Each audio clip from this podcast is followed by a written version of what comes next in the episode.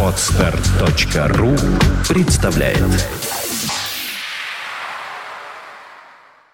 Свободное радио Компьюлента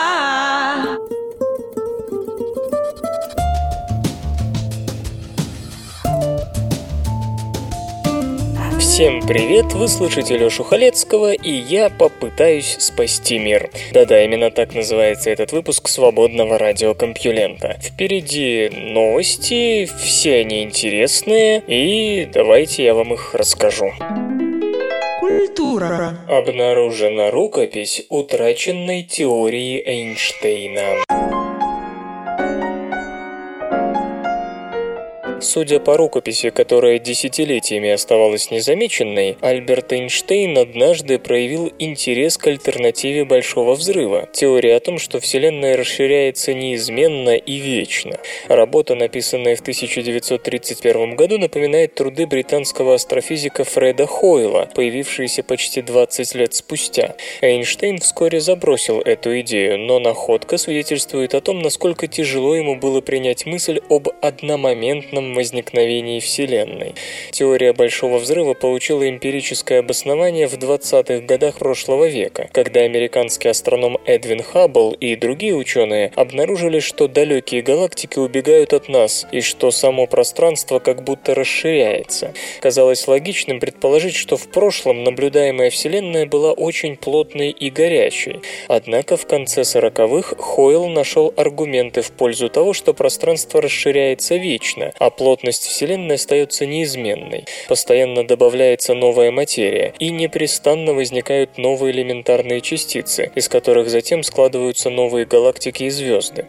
Вселенная Хойла бесконечна, поэтому ее размер не увеличивается, она стационарна. Только что найденная рукопись говорит о том, что Эйнштейном владела по сути та же самая мысль. Дабы плотность оставалась неизменной, должны постоянно возникать новые частицы материи, писал он, например.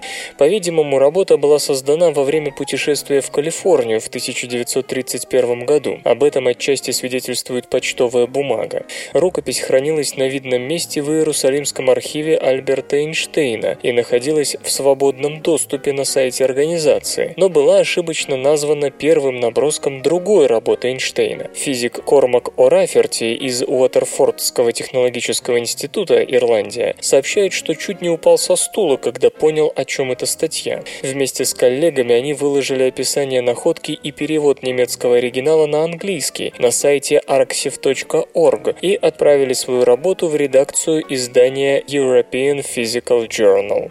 Эта находка подтверждает, что Хойл не был чудаком. Это замечает соавтор исследования Саймон Миттон, историк науки из Кембриджского университета, выпустивший в 2005 году биографию Фреда Хойла. Сам факт, что Эйнштейн флиртовал с моделью стационарной Вселенной, мог бы сильно помочь Хойлу, когда тот осмелился предложить научному сообществу свою теорию. У господина О'Раферти нет сомнений, что Хойл обязательно сослался бы на статью Эйнштейна, если бы знал о ее существовании.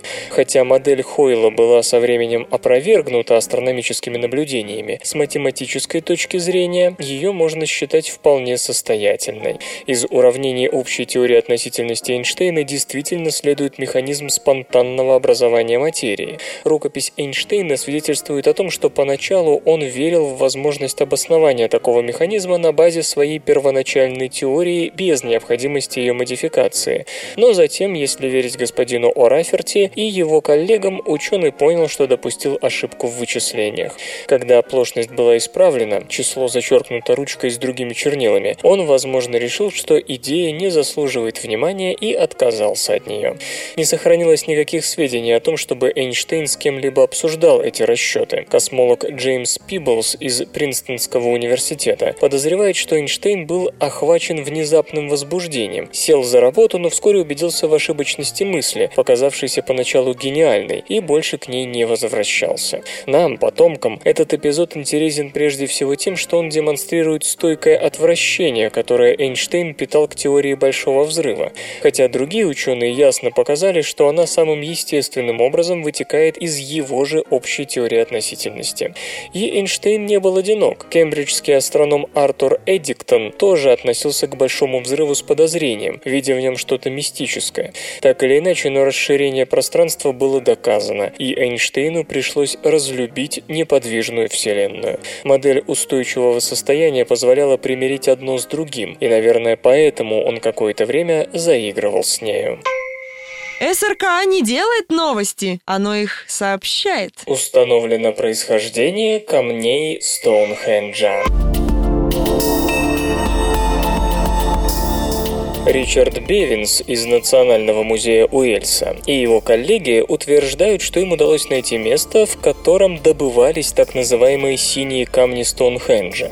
Первые следы человеческой деятельности на месте Олдширского памятника относятся к неолиту. Сосновые столбы были поставлены там еще 10 с половиной тысяч лет назад, а мегалиты появились 5 тысяч лет назад, после чего на протяжении примерно тысячи лет какие-то другие культуры продолжали достраивать монумент.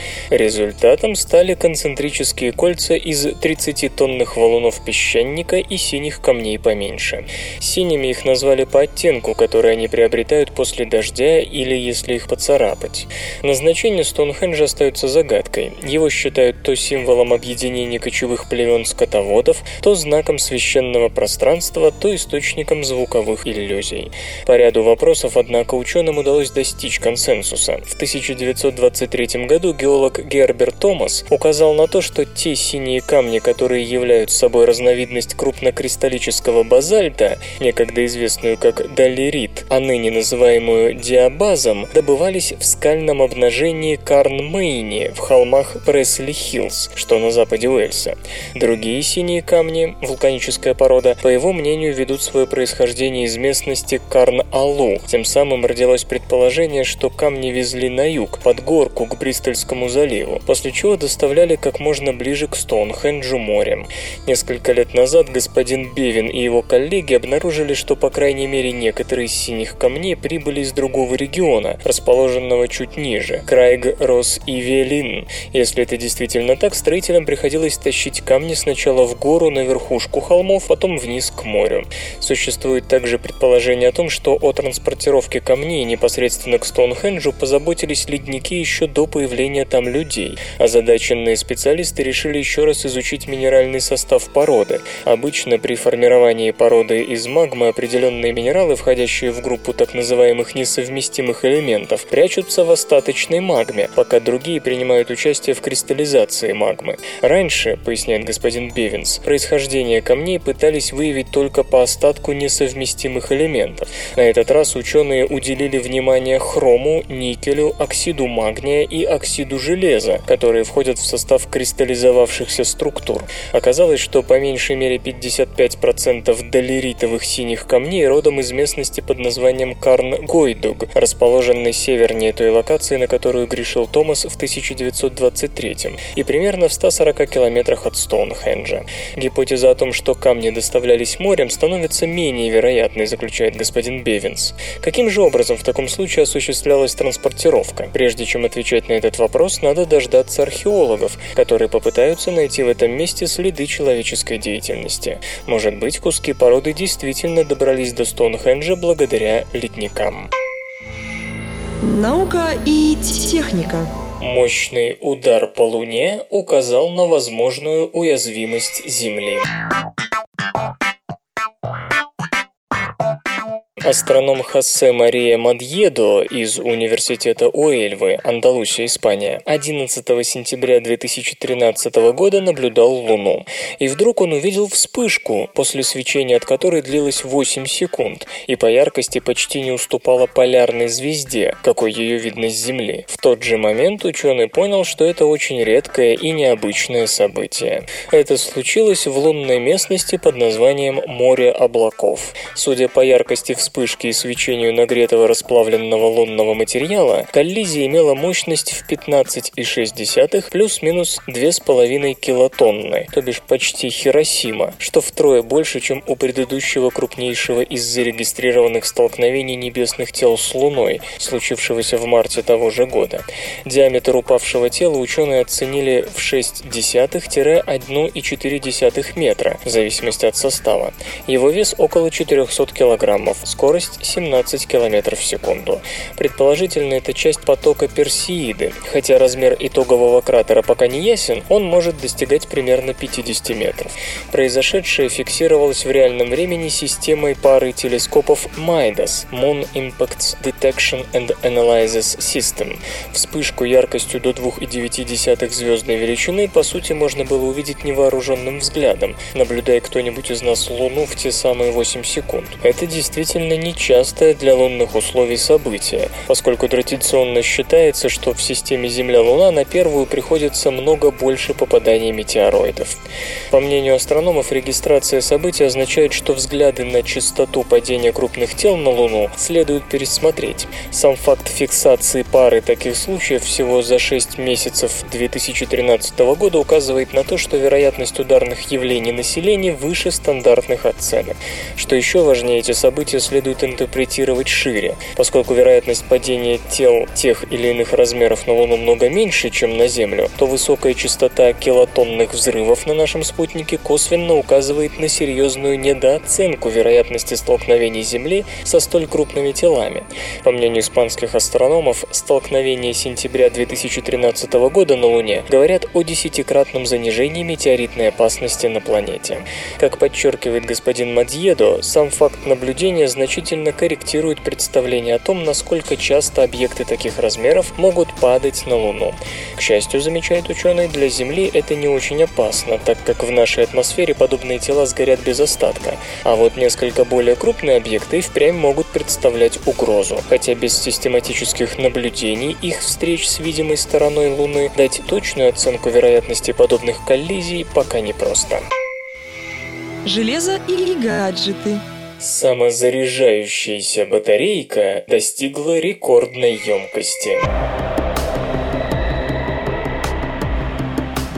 Группа исследователей во главе с Джун Лин Ваном из Технологического института Джорджии создала самозаряжающуюся батарею, не требующую для возобновления заряда подключения к розетке. Новинка заряжается после приложения механического нажатия, заставляющего ионы лития мигрировать от катода к аноду в силу пьезоэлектрического эффекта. Чтобы повысить эффективность прототипа, исследователи добавили в его пьезоэлектрический материал наночастицы, усиливающие соответственно соответствующий эффект и добились существенного увеличения емкости и скорости подзарядки устройства.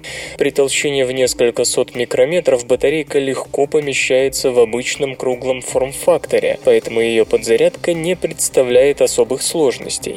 Помещая свою разработку под запитываемое устройство, к примеру калькулятор, исследователи обеспечили работоспособность батарейки просто за счет эксплуатации энергии нажатия при работе с кнопками и электронное устройство устройство могло работать целые сутки. Самовосполняемые батарейки, заряжаемые механической деформацией или вибрацией от воздействия окружающей среды, могут применяться в различных автономных сенсорных системах, а также в гибкой и портативной электронике, скажем, в гибких мобильных телефонах и системах мониторинга состояния здоровья человека.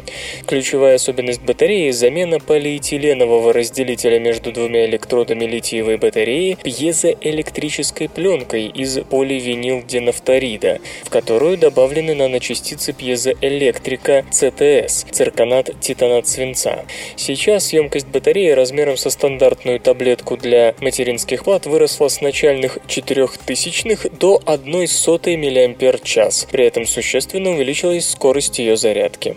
Конечно, обычная электроника будет сопротивляться внедрению этого изобретения, если только не компоновать множество таких устройств в одну группу. А вот гибкие мобильные телефоны будущего будут будут постоянно испытывать небольшие деформации, уверены разработчики. Тут новые батареи и пригодятся, потому что смогут постоянно пополнять свой энергозапас даже при ходьбе, не говоря уже об интенсивной эксплуатации тачскрина или кнопок. Впрочем, поначалу функция таких устройств будет скорее вспомогательной, так как их емкость пока недостаточна для длительного поддержания смартфона в состоянии покоя. Дальнейшее повышение эффективности опытной батарейки, как нам обещают, не за горами. Исследователи уверены, что сумев увеличить ее емкость в два с половиной раза всего за год разработки, они в кратчайшие сроки добьются нужных результатов. Вслух и с выражением читаю стихотворение. Александр Казанцев «Посев и жатва».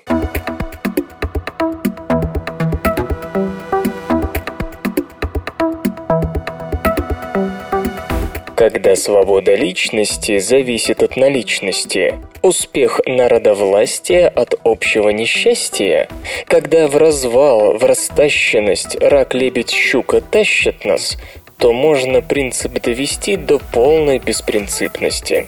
Когда вверху не парубки друг друга ловят за руки, а наши первые вожди, увы, хорошего не жди. Когда пройдет такой посев, то жатва – всенародный гнев.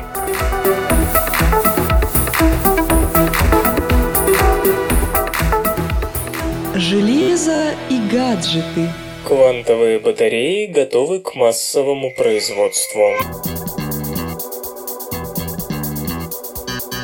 Некая японская компания вдруг заявила, что втихую разработала и подготовила к серийному производству слоистую батарею совершенно нового типа. И это не химический источник тока и не конденсатор. Тем не менее, разработка способна накапливать и хранить энергию много лучше традиционных аккумуляторов. Авторы называют батарею квантовой, подчеркивая ее физическую, а не химическую природу. Одиночная ячейка, уже демонстрировавшаяся разработчиками, представляет представляет собой пленку из металл-оксид полупроводниковой структуры N-типа, в которой используются частицы диоксида титана, диоксида олова и оксида цинка, покрытые изолирующей пленкой. В роли последней могут выступать как органические, так и неорганические изоляторы.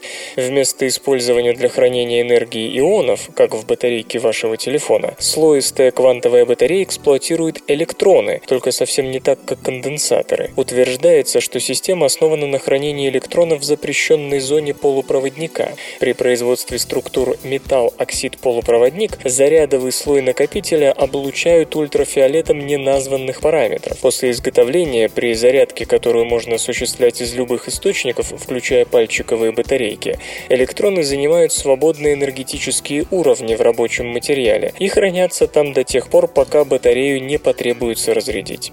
Таким образом, перед нами перезаряжаемые батареи батареи с очень высокой плотностью хранения энергии. По заявлению компании Micronix Japan Company Limited, серийные образцы, обещанные в ближайшем будущем, будут иметь емкость до 500 Вт-час на литр, и при этом они смогут выдавать до 8000 Вт пиковой мощности на литр объема. Это не просто высокие, а выдающиеся показатели. Такие накопители даже при малой емкости смогут выдавать большую пиковую мощность, объединяя лучшие черты аккумуляторов и суперконденсаторов аккумуляторов. То есть в теории регенеративное торможение с ними удастся использовать много эффективнее, чем в сегодняшних электромобилях и гибридах. При этом, в отличие от суперконденсаторов, напряжение, снимаемое с таких накопителей, не уменьшается по мере их разрядки, до конца оставаясь стабильным. Кроме того, заявлено, что квантовая батарея сможет работать в диапазоне от минус 25 до плюс 85 градусов по Цельсию, а ее жизненный цикл достигает 100 тысяч циклов зарядки-разрядки до падения емкости ниже 90% от первоначальной. В отличие от прежних вариантов квантовых батарей, новинка не использует непростые и дорогие материалы типа графена, а потому полностью готова к массовому производству. Замечу, впрочем, что в демонстрации нового накопителя использовался лишь один аккумулирующий лист на подложке из нержавеющей стали толщиной 10 микрометров, то есть возможность объединять такие накапливающие элементы в масштабные группы пока лишь предстоит доказать. Кроме того, разработчики намерены потратить некоторое время на замену стали алюминием, чтобы уменьшить удельную массу новинки. Безусловно, у концепции в том виде, в котором ее анонсирует Micronix Japan, налицо несколько несомненных плюсов. В частности, нехимическая батарея явно не будет пожароопасной. Определенно, способность быстро выдавать и забирать из сети большое количество энергии резко ускорит зарядку таких накопителей. Сама за себя говорит и высокая емкость квантовой батареи. Если производитель сдержит свое слово, она позволит наконец-то довести смартфоны до 7-дневной рабочей недели между подзарядками и, скажем, почти утроить дальность нынешних электроавтомобилей. Вы слышите голос Валеры Халецкого. Лёши. Лёши Халецкого. В эфире радио «Маяк». Свободное радио Компьюлента. Ну, как-то так. Искусственная рука дарит реальное ощущение. Когда ковочный молот отрезал руку Игоря Спетика, она была сжата в кулак. На протяжении многих месяцев после этого он чувствовал, что отсутствующая рука вновь и вновь сжимается, причиняя невыносимую боль. Были дни, когда она болела так, словно ее только что оторвали, вспоминает несчастный. Вскоре он получил протез. Для таких, как Спетик, это не новая конечность, а скорее инструмент, поскольку устройство ничего не чувствует, и человек не сразу понимает, что он уронил или повредил повредил предмет. Но 48-летнему Спитику повезло. Сейчас, три года спустя после происшествия, ощущения вернулись к нему, благодаря электродам, вживленным в то, что осталось от нервов кисти правой руки. Он один из двух счастливчиков, на которых сотрудники Кливлендского центра медицинской помощи ветеранам испытывают свое удивительное изобретение. Протез оборудован датчиками усилия, 20 проводов ведут к трем вживленным в тело интерфейсам длиной 7 мм. Каждый из трех трех основных нервов обслуживают 8 электродов. Основную работу выполняет внешне ничем не примечательная белая коробка, набитая электроникой. Она преобразовывает сведения, поступающие от датчиков протеза, в электрические импульсы, которые интерфейсы в свою очередь превращают в ощущения. Руководитель проекта Дастин Тайлер из Западного резервного университета Кейза отмечает, что технология разрабатывалась 20 лет. Протез испытывается уже полтора года. Группа господина Тайлера сначала долго изучала сигнальные механизмы, лежащие в основе ощущений, и собрала библиотеку схем электрических импульсов, посылаемых нервом руки. В зависимости от силы импульсов и их распределения во времени рождаются определенные ощущения в 20 точках искусственной кисти руки, в том числе в пальцах. Человек различает шарик от подшипника, кончик шариковой ручки, ватный шарик, наждачную бумагу. Все это разные чувства. Неожиданный побочный эффект в первый же день экспериментов Спетик заявил, что его фантомная рука перестала сжиматься в кулак. Боль уменьшилась на 95%. В тот день добровольцу предложили самый простой тест. Почувствует ли он прикосновение к пенопласту? Спетика лишили возможности видеть и слышать, чтобы он полагался только на осязание. Ассистент, держащий кусок пенопласта, тронул испытуемого за плечо, и тот вытянул протез. Интерфейсы, позволяющие управлять остатками мышц кисти руки, коммерчески доступны. Как только Спетик дотронулся до пенопласта, он сообщил об этом ученым. Полный успех. Хотя получены многообещающие результаты, до широкого применения технологии еще очень далеко. Исследование, которое предполагает хирургическое вмешательство, отнимает много времени. На то, чтобы выполнить все эксперименты, усовершенствовать методы стимуляции и провести полномасштабное клиническое испытание уйдет лет 10. С полностью ампутированными конечностями дело обстоит, конечно, намного сложнее. You.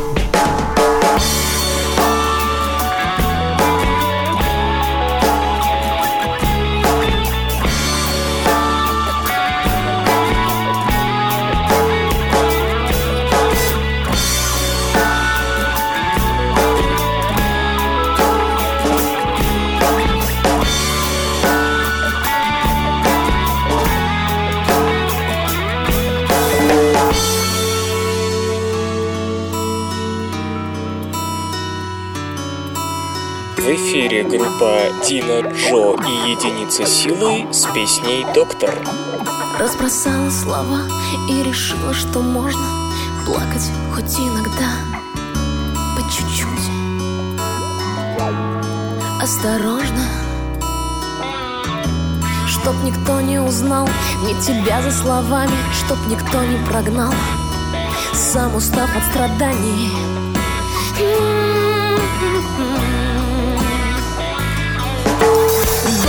Доктор, как вы умен, как я рад, что вам можно оставить свой хлам. Доктор, сколько я должен? Доктор, как вы умен, как я рад предоставить свой ноющий шрам. Доктор, сколько я должен? Мир придумал спецов для разбора рыданий Психологов, творцов наших будних стараний.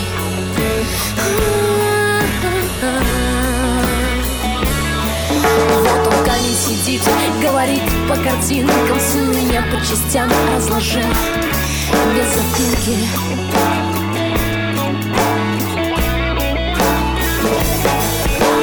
Доктор, как вы умен, как я рад, что вам можно оставить свой хлам.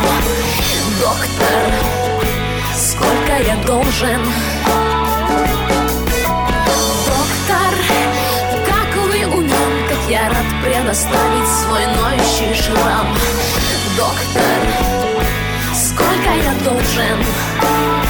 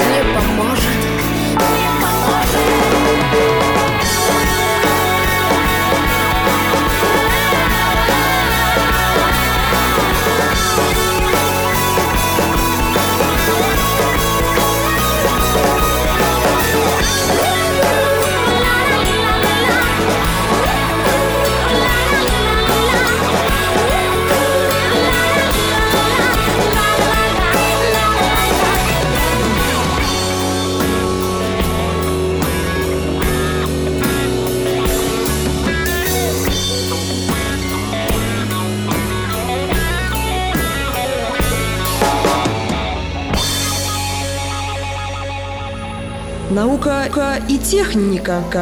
Иглоукалывание подавляет воспаление. При всей своей общей известности и, не побоюсь этого слова, популярности, акупунктура, ну, иглоукалывание, воспринимается часто как шарлатанство, осознанное или нет. Возможно, эта разновидность традиционной китайской медицины действительно оказывает некое положительное влияние на здоровье, но считается, что если оно и проявляется, то не превышает эффекта от обычного плацебо. И все же в отношении акупунктуры, видимо, действует известная пословица «не бывает дыма без огня». Исследователи из Радгерского университета США сообщают в Nature Medicine, что стимулируя иглами некоторые важные нервы, можно подавлять ненужное воспаление. Свои опыты Луис Улиоа и его коллеги начали не на пустом месте. Они знали, что воспаление зависит от работы блуждающего нерва и что его стимуляция подавляет воспалительную реакцию. То есть оставалось только проверить, нельзя ли простимулировать нервы с помощью древней медицинской техники. Ученые экспериментировали с мышами, страдающими от сепсиса, который как раз и характеризуется общим воспалением, распространяющимся на весь организм. Через иглы, введенные по пути блуждающего и некоторых других нервов, подавался слабый электрический ток. В результате в организме больных животных снижался уровень иммунных сигнальных белков, которые подпитывают воспаление. Как следствие, половина животных оставалась в живых по меньшей мере неделю, тогда как без электроакупунктуры мыши гибли все и быстро. Попытавшись поглубже исследовать механизм действия электроигл, ученые обнаружили, что их эффект сильно зависит от работы надпочечников. Но, к сожалению, у большинства больных именно надпочечники особенно остро чувствуют сепсис. И получается, что акупунктура способна помочь лишь тем немногим, у кого эти железы по какой-то причине были обойдены общим воспалением. Кроме того, авторы работы попытались узнать, что еще происходит при иглоукалывании. Оказалось, что при этом сильно повышается уровень дофамина, который не только работает нейромедиатором, но и играет большую роль в регуляции иммунитета. Общая схема получалась такая. Стимуляция седалищного нерва активировала блуждающий нерв, который стимулировал выброс дофамина надпочечниками, а дофамин подавлял синтез воспалительных иммунных белков цитокинов. При этом сам по себе дофамин, если его вводили искусственно, на воспаление никак не влиял. Зато эффекта можно было добиться с помощью фенолдопама, имитирующего дофамин. По словам ученых, с помощью этого лекарства удалось на 40% снизить смертность от сепсиса, даже не прибегая к акупунктуре. Так что исследователи смогли не только дать физиологическое объяснение иглоукалыванию, но и предложить довольно эффективную замену этой процедуре. Некоторые поклонники традиционной медицины, возможно, будут разочарованы таким объяснением, переводящим таинственные потоки энергии ЦИ на уровень банальных нервов и надпочечников. В утешение им могу сказать, что акупунктура, конечно же, таит в себе еще много, много непонятного и загадочного. Кроме того, никто не призывает бросить иглоукалывание и перейти на аналоги дофамина. Все-таки воспалительных аномалий в организме случается много, сепсис лишь самое тяжелое из них, и ничто не мешает использовать акупунктуру в менее острых случаях, тем более если ваши надпочечники в порядке. Диагностика рака может быть не сложнее теста на беременность. Рак относится к числу тех заболеваний, которые чем раньше диагностируешь, тем лучше. Понятно, что это справедливо для любого недуга, но в случае злокачественной опухоли высказывание обретает поистине драматическую справедливость. Кое-какие методы раннего определения рака уже есть. Скажем, опухоль молочной железы можно поймать на ранней стадии с помощью маммографии, а рак толстого кишечника посредством колоноскопии. Однако технологии ранней диагностики доступны далеко не всем, и поэтому множество научных коллективов постоянно замахиваются на создание методов одновременно простых, быстрых и дешевых, вроде общего анализа крови. Однако чего-либо стоящего до сих пор не было. Но, похоже, эту задачу удалось решить группе исследователей из Массачусетского технологического института США под руководством Санджиты Пхатии. Метод основан на обнаружении матриксных металлопротеиназ, особых ферментов, способных разрушать любые белки межклеточного матрикса.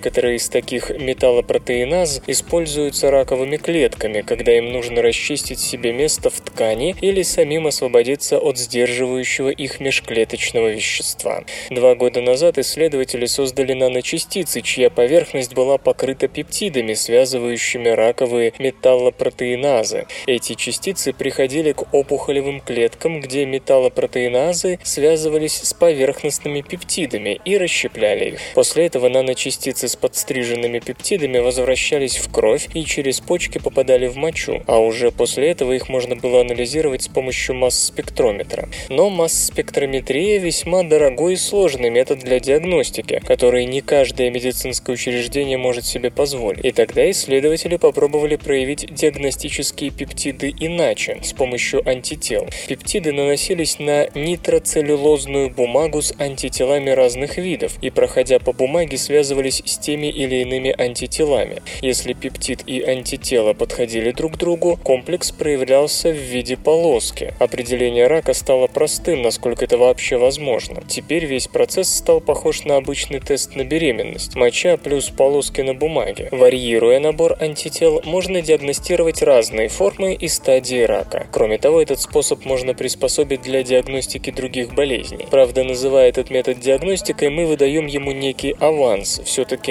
на людях его еще не испытывали. Однако в опытах на мышах с помощью полосок удалось определить рак толстой кишки и кровяных сгустков в сосудах. Конечно, совсем уж простым этот метод назвать нельзя. Тут фигурируют наночастицы с пришитыми пептидами и антителами. Однако надо полагать соотношение скорости, эффективности и стоимости у такого способа диагностики все равно будет более удачным, чем других методов определения рака.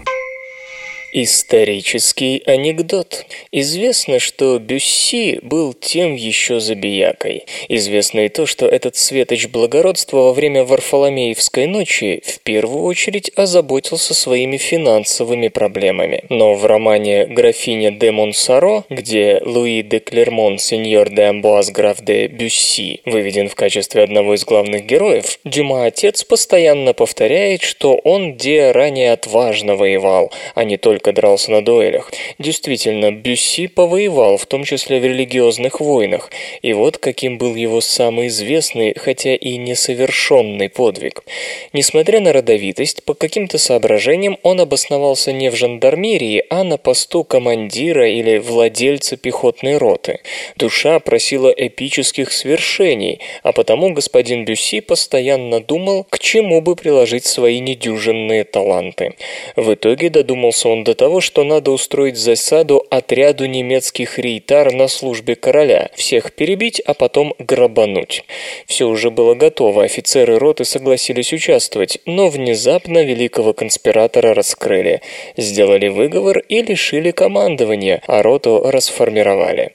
Да, бездушная военная машина уже в то время была глуха к благородным порывам. Железо или гаджеты? Samsung Galaxy S5 и Gear Fit – смартфон и браслет с функциями фитнес-трекера.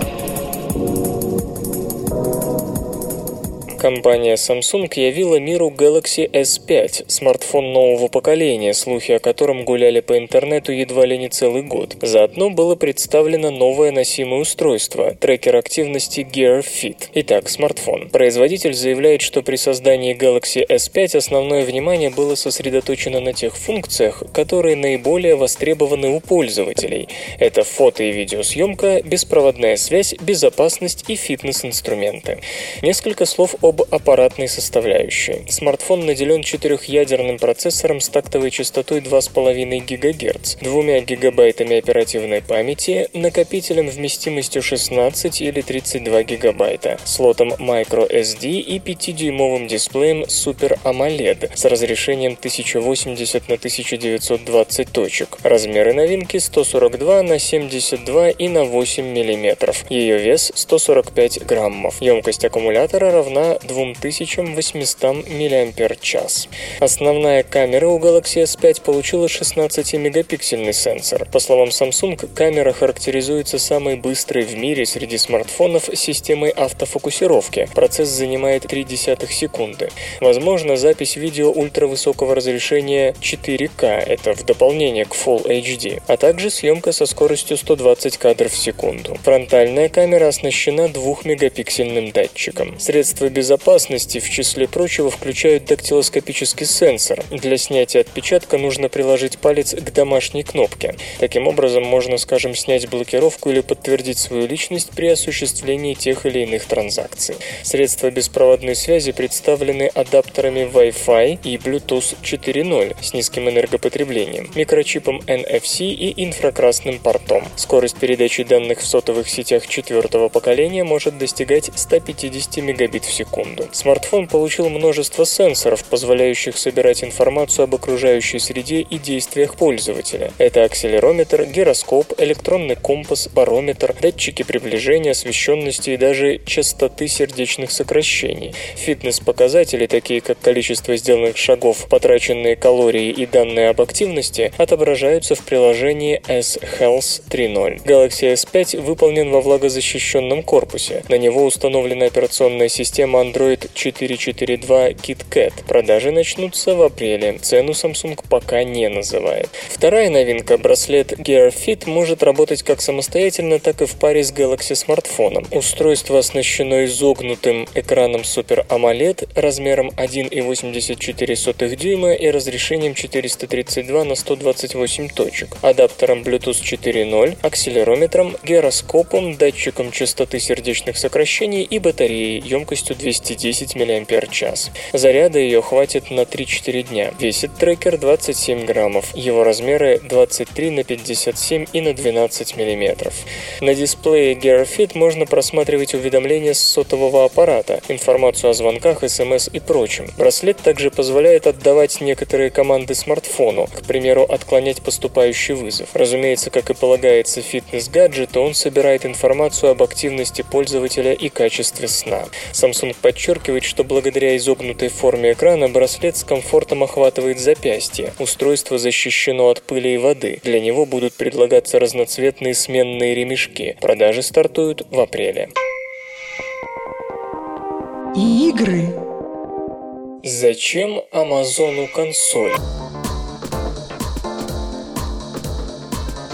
Хочется верить, вы знаете, что такое Amazon. Но слышали ли вы о том, что главный интернет-магазин Вселенной разрабатывает собственную игровую систему? Пока это только слухи, хотя и весьма правдоподобные. Говорят, что консолью занимается дочерняя Amazon-компания Lab 126. Речь идет об Android-приставке, подключаемой к телевизору. Старт продаж якобы назначен на март, что вряд ли. Материализация слухов способствует и недавняя покупка игрового девелопера Double Helix Games, известного своими консольными проектами.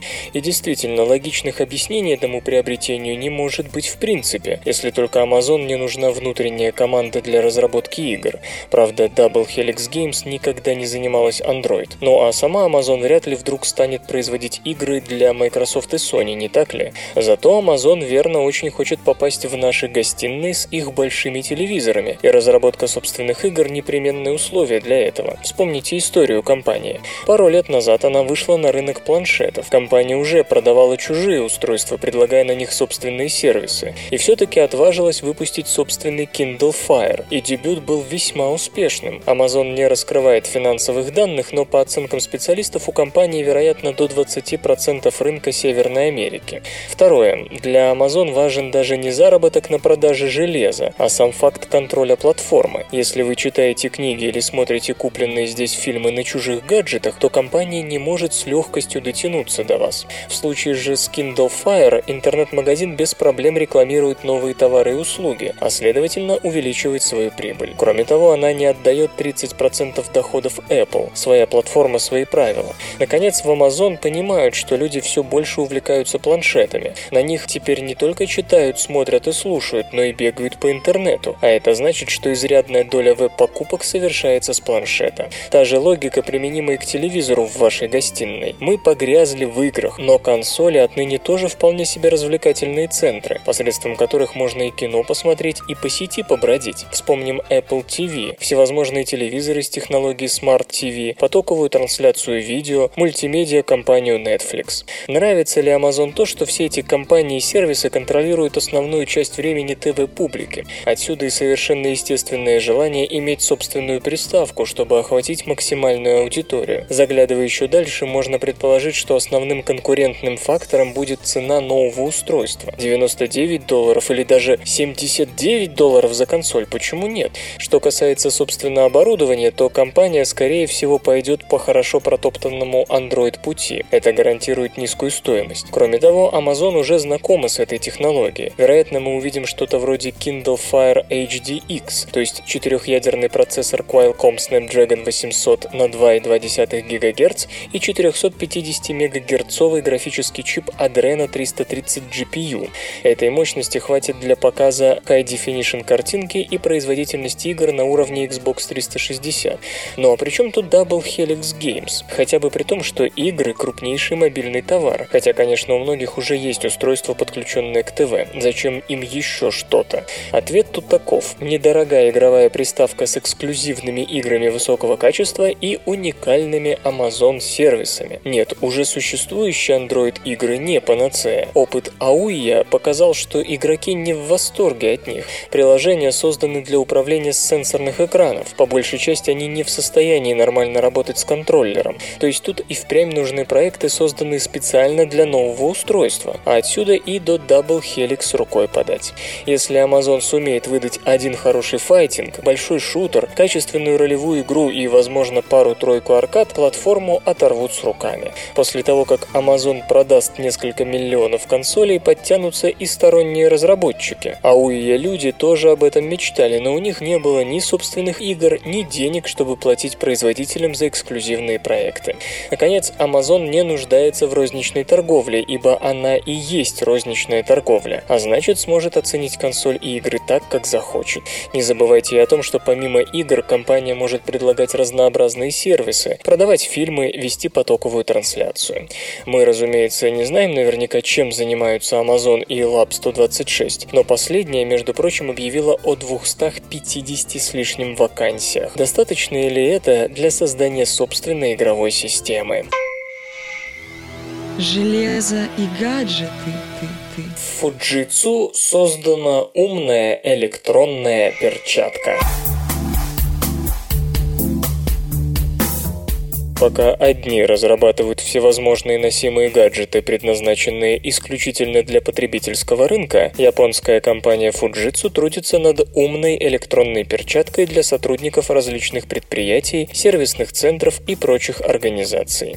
Очевидно, что не всякое производство технически позволяет использование традиционных электронных устройств, вроде планшетов и смартфонов. Скажем, руки инженеров и техников попросту могут быть заняты инструментами или испачканы. В такой ситуации как раз и придут на выручку интеллектуальные перчатки. Продемонстрированное изделие состоит из эластичной основы с электронными компонентами, которая закрепляется с внешней стороны ладони на запястье и одном из пальцев руки, скажем, указательным. Перчатка оснащена микрочипом беспроводной связи ближнего радиуса действия NFC, адаптером Bluetooth, микроконтроллером и аккумуляторной батареей. Использовать новинку предлагается в паре с носимым головным дисплеем и смартфоном, телефоном. Соединение с последним осуществляется по Bluetooth. При помощи перчатки можно считывать NFC-метки. Данные через сотовый аппарат будут отсылаться на удаленный сервер, обрабатываться и передаваться обратно для визуализации через носимый дисплей. Таким образом, можно будет получать, к примеру, инструкции по настройке оборудования или необходимую информацию о технических характеристиках прибора. Более того, перчатка оборудована гироскопом и акселерометром. Благодаря этому она способна распознавать несложные сложные жесты, движение рукой вверх-вниз, вправо-влево, а также вращение в разные стороны. То есть теоретически так можно будет отдавать определенные команды, скажем, на пролистывание отображающегося на носимом экране документа. Время автономного функционирования на одной подзарядке достигает почти 9 часов, что соответствует полному рабочему дню. В ближайшее время Fujitsu намерена провести всестороннее тестирование новинки. На рынке продукт может появиться уже в следующем году. Наука и техника.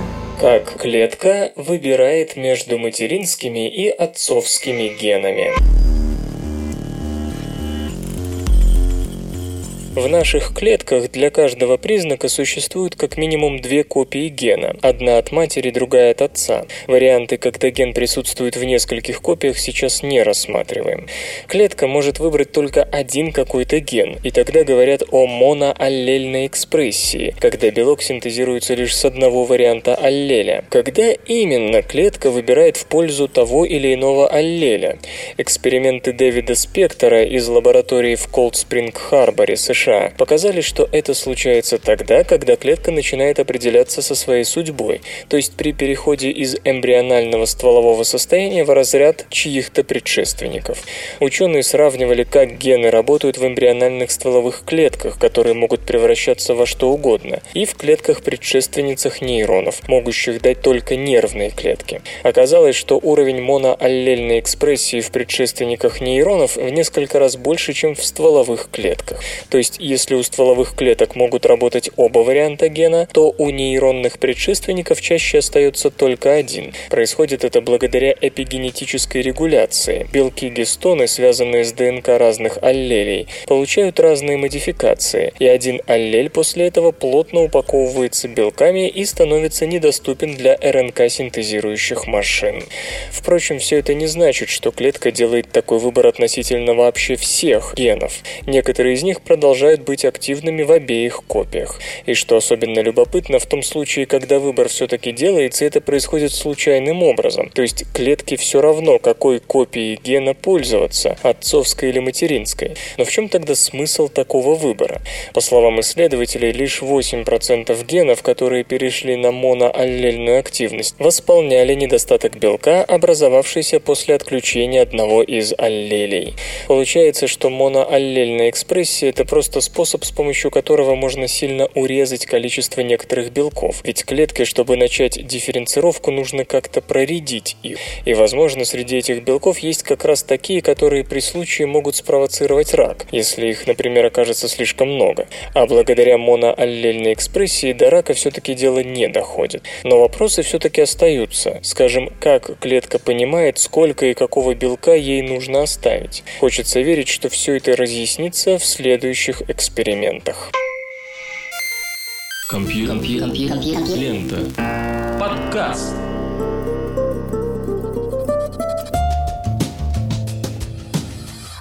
Выпуск «Спасти мир» завершен. Вы слышали Лёшу Халецкого, «Свободное радио Компьюлента» и «Песенка». Свободное радио Компьюлента. Скачать другие выпуски подкаста вы можете на podster.ru